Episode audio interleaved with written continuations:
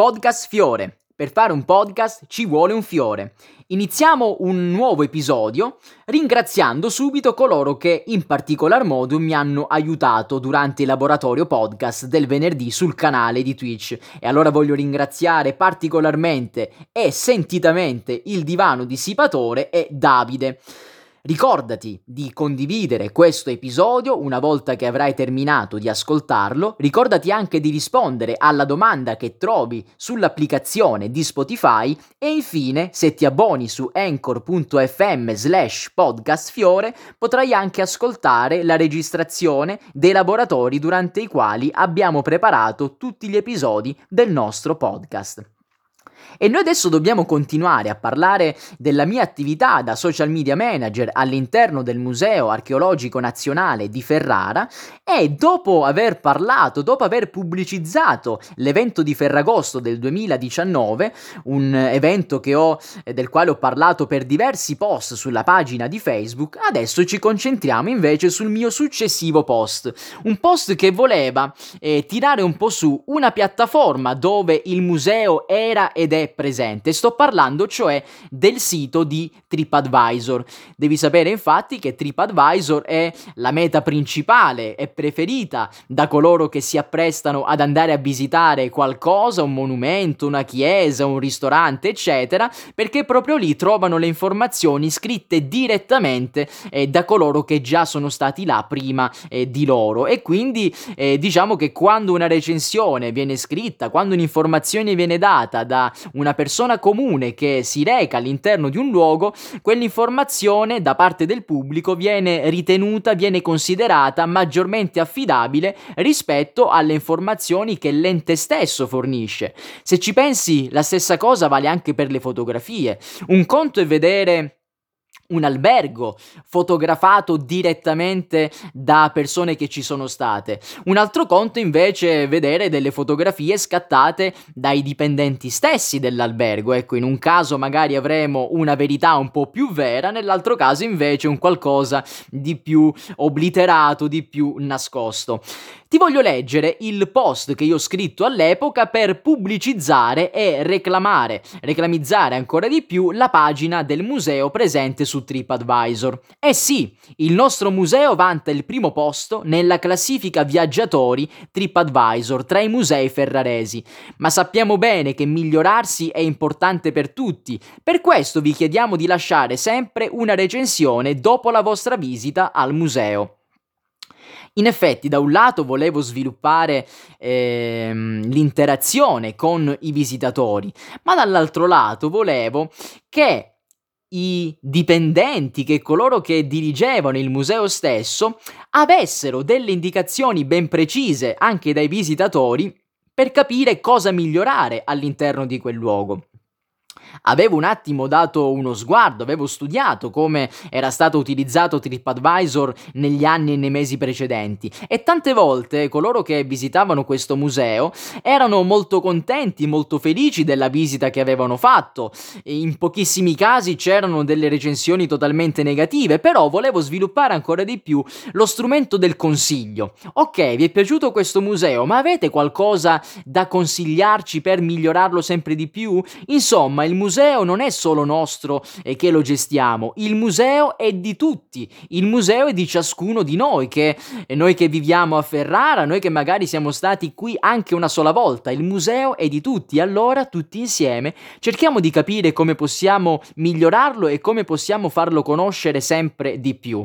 In effetti io all'epoca avevo deciso di rilanciare alcuni spazi del web dove il museo era presente per ricordare alle persone che questo museo c'era non solo su Facebook, non solo su Instagram, ma anche in tanti altri, in tanti altri posti.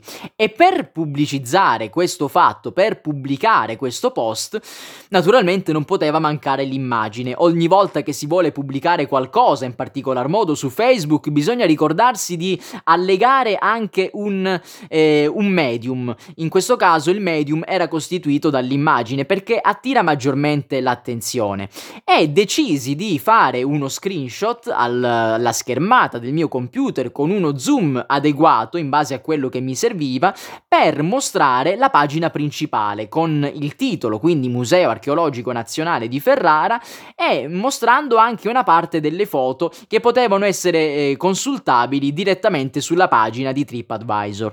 Tuttavia c'era un problema perché se io avessi fatto semplicemente lo screenshot alla pagina web, all'interno di quella schermata sarebbero anche comparse delle informazioni non adeguate per la pubblicazione di un eh, post appartenente a una pagina ufficiale di un museo, delle indicazioni che sarebbe stato meglio togliere e allo stesso tempo altre informazioni utili per coloro che vedevano il post, per esempio dove si trova il museo, per esempio l'orario, eccetera, non sarebbero state presenti presenti all'interno di quella schermata e allora decisi di fare una sorta di composizione grafica fingendo di mostrare la pagina reale del, della pagina appunto di TripAdvisor ma in realtà era stata composta appositamente da me in modo tale da mostrare le cose che io volevo comparissero all'interno di quella pagina.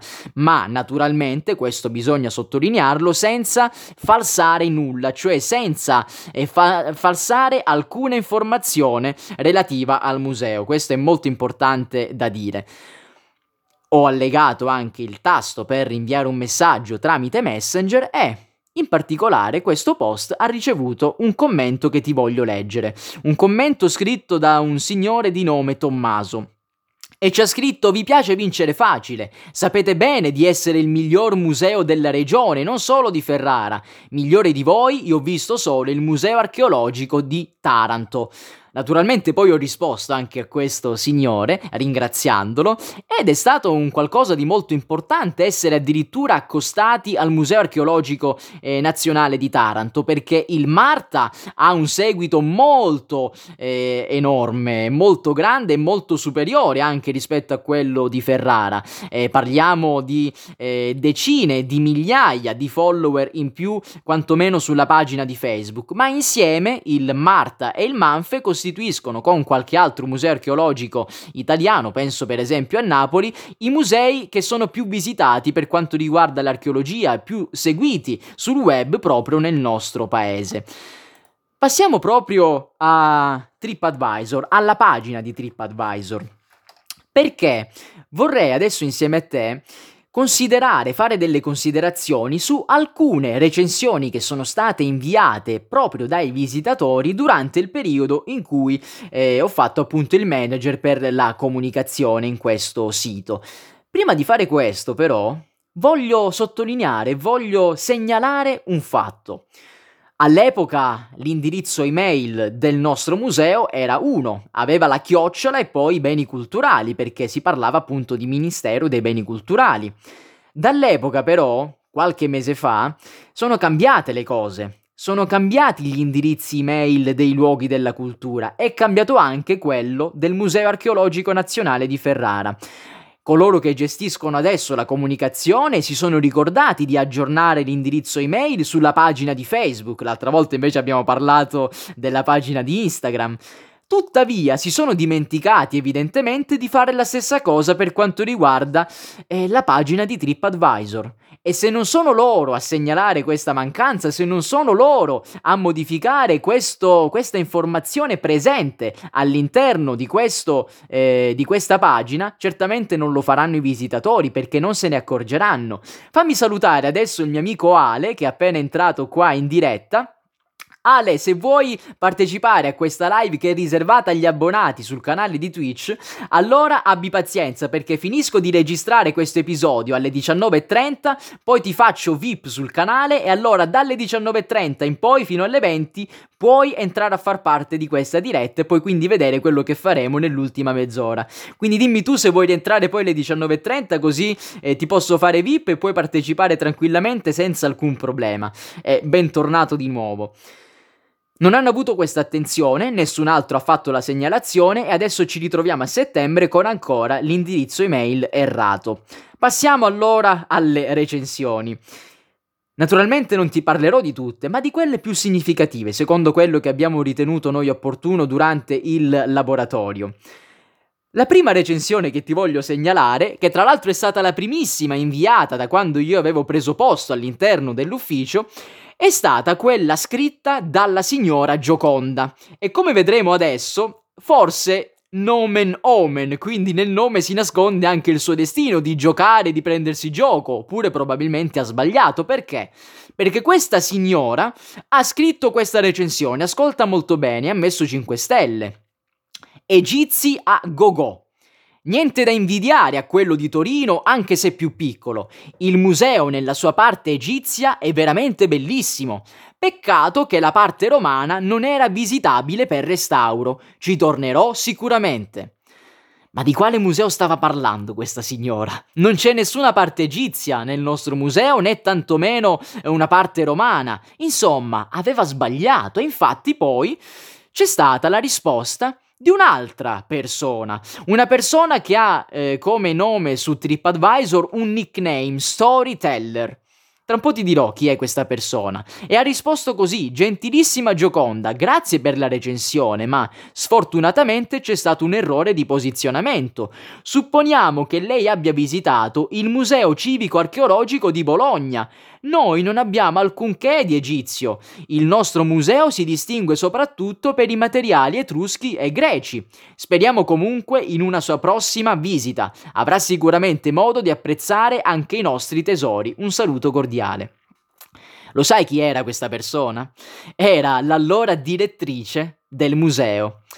E allora, piuttosto che rispondere ad una critica del genere con un profilo ufficiale, eh, riconoscibile del Museo archeologico di Ferrara, All'epoca questo profilo non esisteva e allora, se ti ricordi, la direttrice si impegnava in tutta la comunicazione e alla fine purtroppo, poverina, era solo lei che faceva queste cose all'interno di quel museo e allora lei col proprio profilo personale si prodigava a rispondere a quelle recensioni che o erano negative e dunque necessitavano di qualcuno che si facesse sentire oppure erano total- totalmente sconclusionate e non avevano nulla a che fare con quello che in quel museo eh, che quel museo presentava come appunto in questo caso. E poi vedremo alla fine di questo episodio un'altra situazione in cui ha dovuto rispondere proprio direttamente e personalmente la direttrice, però aggiungerei un'altra cosa. E se anche si preferisce non avere il profilo ufficiale del luogo, in questo caso del museo, e allora si preferisce farsi riconoscere con nome e cognome, per esempio sono la, un'archeologa che lavora in questo museo, sono la direttrice del museo stesso, eccetera, beh bisogna farsi riconoscere, quindi sempre firmare firmarsi con nome e cognome e anche sarebbe opportuno avere un profilo ben fatto, quindi con la propria fotografia come immagine del profilo, il proprio nome, il proprio cognome, quelli veri, visto che si tratta alla fine di personaggi pubblici. Non riguarda appunto il caso che noi stiamo vedendo in questo momento.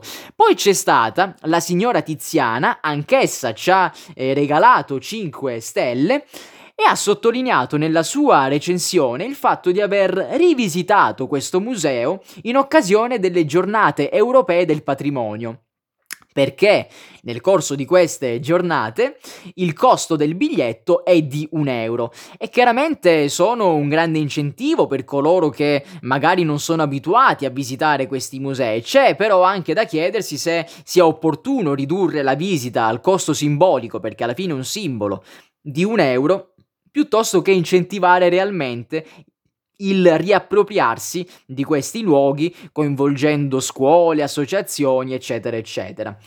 C'è stata poi la recensione del signor Antonio, stavolta 4 stelle.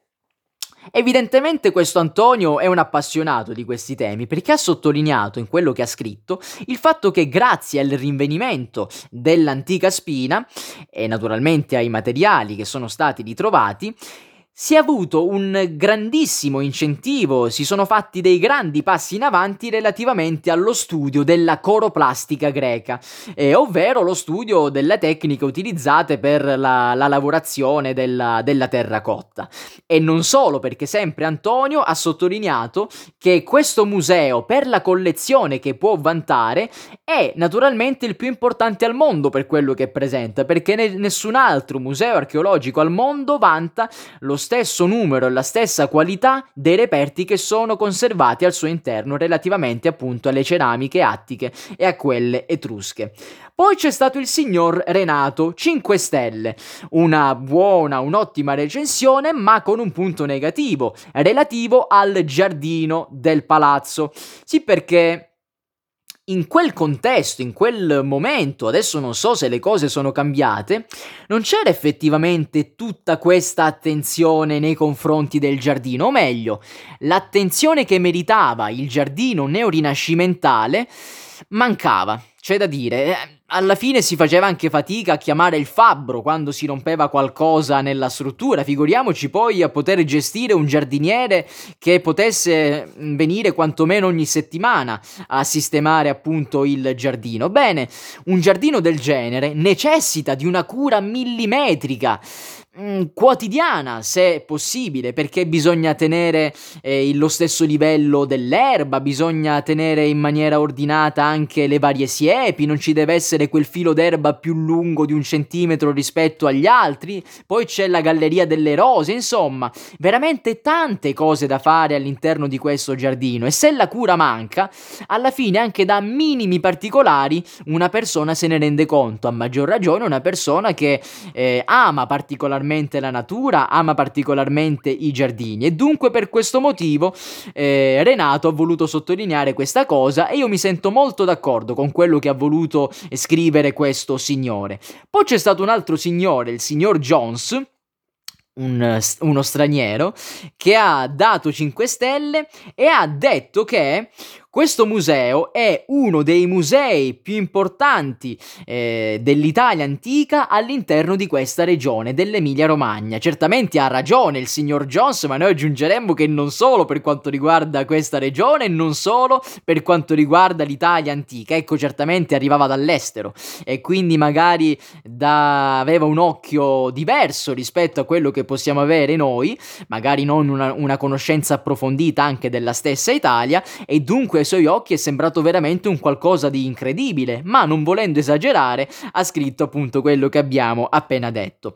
Il signor Eugenio, 5 stelle anche lui, e lui però, all'interno di questa recensione, ha scritto un qualcosa di non vero assolutamente, cioè ha parlato del più grande ritrovamento integro in Europa per quanto riguarda la città di Spina. Ma non è assolutamente così, perché anche solo rimanendo nel nostro paese mi viene in mente il caso di Pompei. Ecco, dovremmo dire che Pompei è, un, è stato un ritrovamento molto più integro, molto più grande rispetto a quello di Spina, ancora quanto deve essere scavato all'interno di quella città e sto parlando appunto di Pompei. Probabilmente Eugenio da profano si riferiva a ritrovamenti etruschi a ritrovamenti eh, degli etruschi che si trovavano sull'Adriatico, eccetera, eccetera. Ma fatto sta che per le condizioni in cui è stato fatto il rinvenimento, certamente è stato un qualcosa di totalmente inaspettato e spettacolare che già abbiamo raccontato in uno scorso episodio del nostro podcast. Giampaolo, 5 Stelle, ha parlato di questo museo come uno dei più importanti musei da lui visitati, per due ragioni, sia per quanto riguarda il sito che ospita il museo, cioè il palazzo. In effetti eh, sfiderei chiunque a trovare un altro palazzo più bello rispetto a quello che ospita il museo di Ferrara e parlo appunto di musei archeologici, è veramente un qualcosa di unico nel suo genere, anche perché è un palazzo fatto a metà, finito per metà e dunque questo gusto del non finito, questo gusto ancora del, dei lavori in corso aumenta, cresce a dismisura eh, il fascino di questo luogo. E poi anche per quanto riguarda la collezione e per quanto riguarda la collezione abbiamo già ricordato la sua rilevanza internazionale. C'è stato poi il caso della signora Silvia che ha fornito 3 stelle. Questa recensione io la ritengo particolarmente interessante. Probabilmente la recensione più importante tra tutte quelle che trattiamo in questo episodio. Per quale motivo? Silvia ha fatto certamente una recensione positiva, non si può dire che sia negativa in assoluto. In effetti ha dato 3 stelle e non 2, quindi oltre la metà. Ma ci sono dei punti a sfavore che lei ha voluto sottolineare e infatti secondo me è stata molto brava a scrivere tutto questo. Innanzitutto le audioguide. ha espresso il fatto che nel museo non ci fossero audioguide. Certo c'è da dire che eravamo nell'estate del 2020 quando questa recensione è stata inviata e all'epoca appunto non si potevano utilizzare per i vari protocolli eh, decisi dall'alto neanche le audioguide. In realtà il museo di Ferrara possiede un proprio database di audio che un tempo venivano utilizzati per le audioguide e questo database è disponibile eh, sul sito del museo, il sito ufficiale, quello istituzionale del museo di Ferrara. È vero, se si va in questo museo, non so se adesso le cose sono cambiate e non si hanno a disposizione queste audioguide, però si può utilizzare il proprio cellulare e ascoltare a mano a mano, sala per sala, le audioguide che si trovano appunto direttamente sul sito. In effetti c'è da dire che però questa eh, possibilità non viene assolutamente pubblicizzata e ci vorrebbe d- davvero poco per permettere alle persone di utilizzare questo strumento. Si mette un QR code all'interno della biglietteria, si dice alle persone inquadrate questo eh, QR code così andate direttamente sulla pagina eh, dedicata alle audioguide presente sul sito del museo e lì appunto col vostro cellulare in maniera autonoma potete ascoltare tutti i brani anche perché sono parecchi c'è un brano quasi per ogni vetrina quindi veramente un qualcosa di importante. Tuttavia, mi sento anche di segnalare il fatto che queste audioguide non sono assolutamente divulgative, un grande problema, e parlano soltanto agli esperti, quindi una persona non esperta, non appassionata, non capisce assolutamente nulla di quello che viene detto in queste audioguide. Poi il caso delle visite guidate, per un certo periodo eh, c'è stata una eh, esterna che ha avuto il compito di gestire le visite guidate all'interno di questo museo, ma in effetti se ci si reca là eh, all'improvviso non si può eh, pretendere che ci sia una visita del genere, devono essere prenotate, bisogna mettersi d'accordo, quindi no, non ci sono le visite guidate in questo museo, al massimo si può chiedere a qualche eh, custode se è informato su quello che viene mostrato e se quindi ci dà delle informazioni in più. Poi ecco il caso dei pannelli esplicativi. Secondo questa Silvia, i pannelli erano, e sono perché non credo siano cambiati, molto scolastici, cioè poco dettagliati e non troppo adeguati all'importanza dei reperti che lì sono mostrati. E non solo, perché questi pannelli, per quanto riguarda la traduzione in altre lingue, sono trad- tradotti solo in inglese, con un piccolo riassunto. E allora si chiedeva Silvia, e i turisti come fanno? Hanno al massimo questo riassunto in inglese? Come si fa a capire? Capire quello che c'è scritto. L'aria condizionata. E non è stata l'unica Silvia a segnalare questo problema, quello che secondo lei era un problema, cioè la mancanza dell'aria condizionata ed d'estate chiaramente fa molto caldo all'interno di quelle sale. Qualcuno ha anche ipotizzato che magari eh, la mancanza dell'aria condizionata possa dipendere dalla conservazione dei reperti. Io tuttavia dico che praticamente tutti questi reperti sono conservati all'interno delle vetrine, dunque non c'è una correlazione tra l'aria esterna e l'aria interna della vetrina stessa. E poi comunque si possono adoperare delle delle attenzioni per evitare che l'aria condizionata possa andare a nocumento eh, degli affreschi, delle altre cose che si trovano al di fuori delle vetrine, eh, elementi architettonici, eccetera, eccetera. E dunque non è una scusa, è il fatto probabilmente che non c'è stato ancora modo di impiantare un sistema del genere. Sai come concludeva Silvia la sua recensione? Adesso capisco come mai, nonostante l'importanza di questo museo, l'importanza di questa collezione, alle 11 di mattina di un sabato di agosto, quando il museo dovrebbe essere pieno, specialmente in una città che è vicina al mare, cioè Ferrara, al museo siamo solo noi. Cioè c'era solo Silvia con la sua compagnia e non c'era nessun altro in quel momento al museo. Probabilmente aveva anche ragione. Passiamo adesso alla penultima eh, recensione della quale ti voglio parlare, una persona che si è firmata come DramVP, chissà che cosa significa, e questa persona ha messo in luce il fatto che alcuni, io ti posso testimoniare che è vero, alcuni custodi eh, di questo museo tante volte hanno la fretta di andare a casa, di andare via prima del tempo stabilito dagli orari ufficiali di chiusura. E allora il museo chiude ufficialmente alle ore 17, ma già da 20 minuti prima questi poveri signori hanno visto i custodi che iniziavano a chiudere le finestre, a spegnere le luci, eccetera, eccetera, facendo capire che volevano andare via da quel luogo e alla fine si sono ritrovati eh, spinti fuori praticamente dal museo prima del, dell'orario di chiusura, quindi prima delle 17. È un problema questo, è un problema perché se io so che questo museo chiude a quell'ora, non posso vedermi tolto un servizio che mi spetta. E se vedo al suo interno il personale che non ha molta cura di quello che dovrebbe conservare, alla fine si rompe anche l'atmosfera magica che dovrebbe un po' rievocare il museo e non mi sento a mio agio.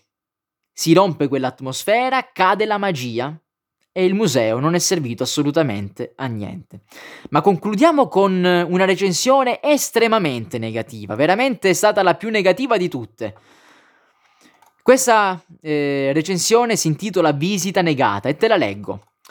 Sabato 3 ottobre ci siamo recati al museo per visitarlo. All'ingresso non c'è nessun citofono per permettere ad una persona in sedia a rotelle di contattare la biglietteria, raggiungibile solo dopo vari gradini, ed avere quindi accesso al museo. Sono quindi entrato io a chiedere informazioni e mi hanno detto in modo sgarbato di non poter far usare ascensori ed elevatore alle persone disabili, la mia compagna è in sedia a rotelle, perché altrimenti dovrebbero sanificarli. Era ottobre 2020. A parte la motivazione che mi lascia molto perplesso, nessuna informazione è presente sul sito relativamente a queste restrizioni, né un cartello all'ingresso del museo. Non c'è stato quindi possibile effettuare la visita. È inutile dirti che questa recensione ha dato una stella al museo. E vediamo la risposta sempre della direttrice, che però si firma come direttore, scrive in qualità di direttore del museo archeologico in merito alla notizia dell'increscioso episodio verificatosi sabato 3 ottobre al museo. Innanzitutto mi scuso con la signora che si è vista negare il suo diritto d'ingresso e visita in un museo che dichiara ed ha tutti i presidi atti a superare le barriere architettoniche. La mancanza è stata di uno degli addetti alla vigilanza in biglietteria quella mattina, ecco ricordati queste parole che ha prima negato alla signora la possibilità di usare l'elevatore e che poi, quando alla fine ha tentato di farlo, non è riuscita, giustificando la cosa con il fatto che era guasto per mancanza di manutenzione. Situazione veramente indifendibile. Di questo comportamento mi scuso molto, ma vorrei utilizzare questo spazio soprattutto per presentare le ragioni del museo, che in sé non manca di nulla, per essere considerato pienamente accessibile, come dichiara, a partire dalla presenza del campanello con citofono, a sinistra dell'ingresso, in piena efficienza. Non è all'altezza perfetta per una carrozzina, ma può essere raggiunto anche da persona seduta. Passo poi all'elevatore, ben funzionante a patto di seguire una semplice doppia manovra che tutti custodi sono tenuti a conoscere. Quanto poi al fatto che non sia guasto, io stessa ne ho verificato il giorno dopo il perfetto funzionamento, potendo comunque contare su un contratto di manutenzione di ditta specializzata, con controlli trimestrali e possibilità di pronto intervento. Detto questo, resta l'amarezza dell'incapacità dimostrata a fronteggiare una situazione di minima complessità. Posso solo dire a difesa del custode che era la prima volta, dopo la lunga chiusura a causa Covid, che si affrontava una situazione di questo tipo e che dunque forse aveva dimenticato la corretta successione dei passaggi. Però è una cosa molto grave questa se ci pensi, eh. La vibrata protesta sui social perché poi quella persona ha fatto un tran tran su tutti i social e io per questo me ne sono accorto all'epoca e su TripAdvisor da parte degli sfortunati protagonisti di questa vicenda è logica e comprensibile L'ho intercettata quasi casualmente su Instagram e ho subito risposto presentando loro le mie scuse e giustificazioni, forse sfuggite agli interessati, dato che ad esse non hanno dato seguito. Pertanto replico su questa piattaforma le mie scuse a loro e a tutta la comunità. Il museo ha sempre avuto una politica massimamente inclusiva per ogni tipo di disabilità, da quella motoria a quella visiva a quella psichica, come evidenziano le numerose attività a riguardo nonché i futuri progetti progetti. Vorrei solo aggiungere quanto ho già scritto ai protagonisti della vicenda, e cioè che li invito a tornare appena sarà loro possibile perché desidererei far loro visitare personalmente il museo, pensa che bello, sperimentando come questo non abbia barriere architettoniche e sia massivamente inclusivo. Vi aspetto e grazie per l'attenzione. Paola De Santis, direttore Museo Archeologico Nazionale di Ferrara. Mi ricordo ancora quei giorni, eh, erano uscite queste notizie, addirittura forse anche sul giornale, e anch'io intercettai tutto questo, contattai subito la mia referente che lavorava appunto all'interno di uno degli uffici del del museo di Ferrara, io all'epoca ero già tornato a casa mia qua in Calabria e allora abbiamo subito deciso come agire e alla fine si è appunto optato per la risposta direttamente qua su TripAdvisor perché appunto le persone non vanno poi a recuperare le cose su Instagram o su Facebook, vanno direttamente su TripAdvisor e dunque era importante che la direttrice desse la sua posizione ufficiale proprio su questa piattaforma. Ci vediamo quindi domenica prossima sempre alle 18, condividi questo episodio, rispondi alla domanda su Spotify e abbonati su Anchor per ascoltare anche i laboratori podcast. Podcast Fiore. Per fare un podcast ci vuole un fiore.